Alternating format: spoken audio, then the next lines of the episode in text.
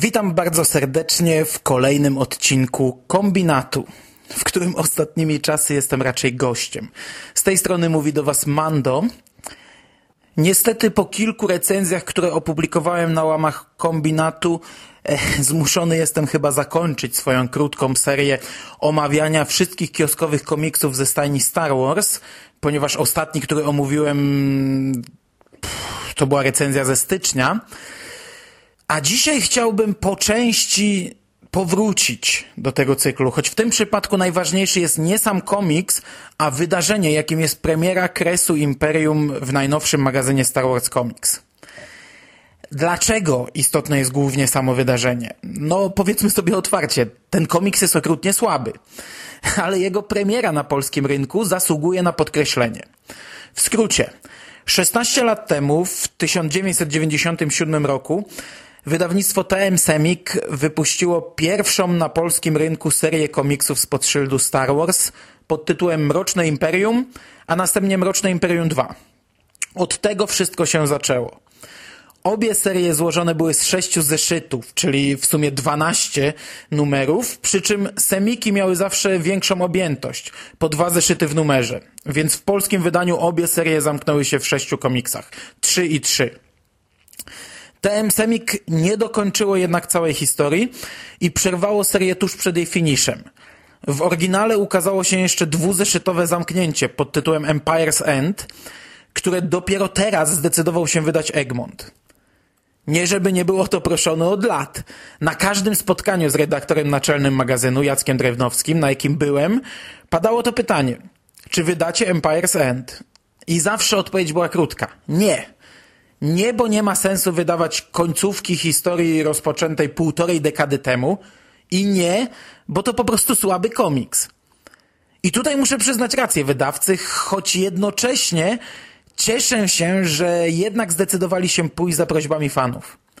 Mroczne Imperium i Kres Imperium to po pierwsze bardzo kontrowersyjne komiksy.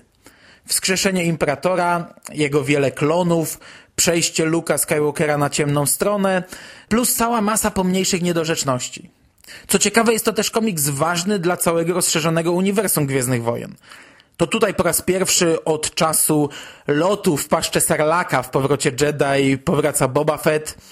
Tutaj po raz pierwszy pojawia się we wzmiance, a ostatecznie rodzi się i pojawia się jako postać Anakin Solo, trzecie dziecko Hana i Lei. E, do wydarzeń z Mrocznego Imperium nawiązuje się w kolejnych utworach z tego worka, nawet oddalonych o kilkadziesiąt lat w chronologii. Niestety na ocenę komiksu niebagatelny wpływ ma jego szata graficzna, a jest ona po prostu koszmarna. Pierwsze dwie serie rysował kto inny niż obecnie wydany finał i ponoć ludzie widzą jakieś różnice, wychwalając tego pierwszego i opluwając drugiego lub odwrotnie, w zależności od upodobań. Ja większej różnicy nie widzę. Okej, okay, są szczegóły. Pierwszy lepiej rysował statki, drugi postaci. W kresie Imperium e, wreszcie da się rozpoznać wszystkich głównych bohaterów po ich wyglądzie, a nie trzeba domyślać się tego z kontekstu, jak to było w przypadku Mrocznego Imperium. Nowy rysownik zrezygnował z komicznie przerysowanej postaci Luka, jaka miała miejsce w dwóch pierwszych seriach i to jest ogromny plus. Ale poza tym i w jednym i w drugim komiksie rysunki są tak samo beznadziejne. Do tego obie serie utrzymane są e, w identycznej, smutnej, przygnębiającej, brudnej kolorystyce. I to nie jest pochwała. Odnosi się wrażenie, że kolorysta dysponował trzema farbkami czerwoną, niebieską i zieloną i mieszał je w różnych proporcjach i kombinacjach, tworząc nieprzyjemną dla oczu breję. Na plus dla aktualnie wydanego komiksu przemawia jego jakość wydania. Diametralnie różna od tego, co serwował TM Semik. Przez to oczywiście znacznie lepiej się go przyswaja, ale jest to trochę niesprawiedliwe przy ocenianiu Mrocznego Imperium, wydanego niemalże na papierze toaletowym. To samo tyczy się tłumaczenia. Komiksów z Semika zwyczajnie nie da się czytać. Naprawdę jest to droga przez mękę. Przed lekturą kresu odświeżyłem sobie wszystkie semiki i to było strasznie nieprzyjemne doświadczenie, ale która przeciągnęła się na kilka tygodni. Kres Imperium przeczytałem dzisiaj, na okienku w pracy i poszło gładko jak... E, no, poszło gładko. Przy czym Podkreślam jeszcze raz, że to zasługa wydania, a nie samego komiksu. Pozostaje jeszcze pytanie, czy jest to na tyle zamknięta historia, by można ją czytać bez znajomości pierwszych części. Nie każdy interesował się tematem w latach 90., nie każdy posiada poprzednie komiksy, a są one raczej niedostępne na rynku wtórnym, a jeśli już, to osiągają spore ceny. Może niepotrzebnie odświeżyłem sobie tę historię przed lekturą finału, bo przeczytałem go na świeżo, bezpośrednio po skończeniu poprzednich części, przez co ciężko mi spojrzeć na ten komiks jak na samodzielny twór, ale wydaje mi się, że to nie jest jakiś duży problem. Wystarczy wiedzieć tyle, że Imperator powrócił, przy czym Luke zniszczył wszystkie jego klony poza tym ostatnim, z którym będą się mierzyć właśnie w tym komiksie. I to tyle. Każda opowieść ze świata Gwiezdnych Wojen od zawsze była historią wyrwaną z większej całości.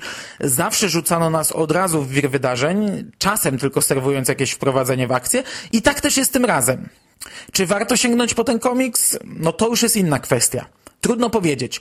Moim zdaniem jest to raczej historia dla hardkorowych fanów, wychowanych na komiksach Semika, choć jest to też tylko ukłon w ich kierunku, bo niemal wszyscy tacy ludzie czytali już ten komiks w oryginale albo w amatorskim tłumaczeniu, a teraz wreszcie mogli kupić polskie wydanie i po 16 latach dołączyć do swojej pierwszej kolekcji gwiezdnowojennych komiksów.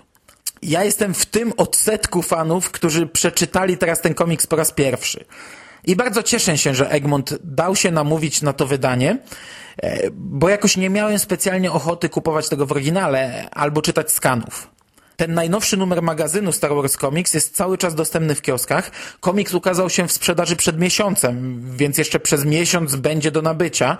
I moim zdaniem warto wydać te kilka złotych. Jest to jubileuszowy, 50. numer magazynu, nie licząc wydań specjalnych i nie licząc pierwszych numerów z przełomu wieków, wydawanych pod tytułem Gwiezdne Wojny Comics. To jest już 50 komiksowych zeszytów. 50 komiksowych zeszytów prezentujących nam pojedyncze historie z odległej galaktyki. Obecny numer został powiększony, by zmieścić w nim kres Imperium i drugą dodatkową króciutką historię z wojen klonów. Sama seria komiksów Star Wars jest pierwszą serią od czasów TM Semik, która powróciła do dystrybucji kioskowej i utrzymuje się już 5 lat w kioskach. I bardzo podoba mi się, że właśnie nawiązując do historii, postanowiono uczcić jubileusz i wydać właśnie ten konkretny komiks. Wielkie dzięki dla Egmontu i dziękuję za uwagę. Do usłyszenia kiedyś. Cześć.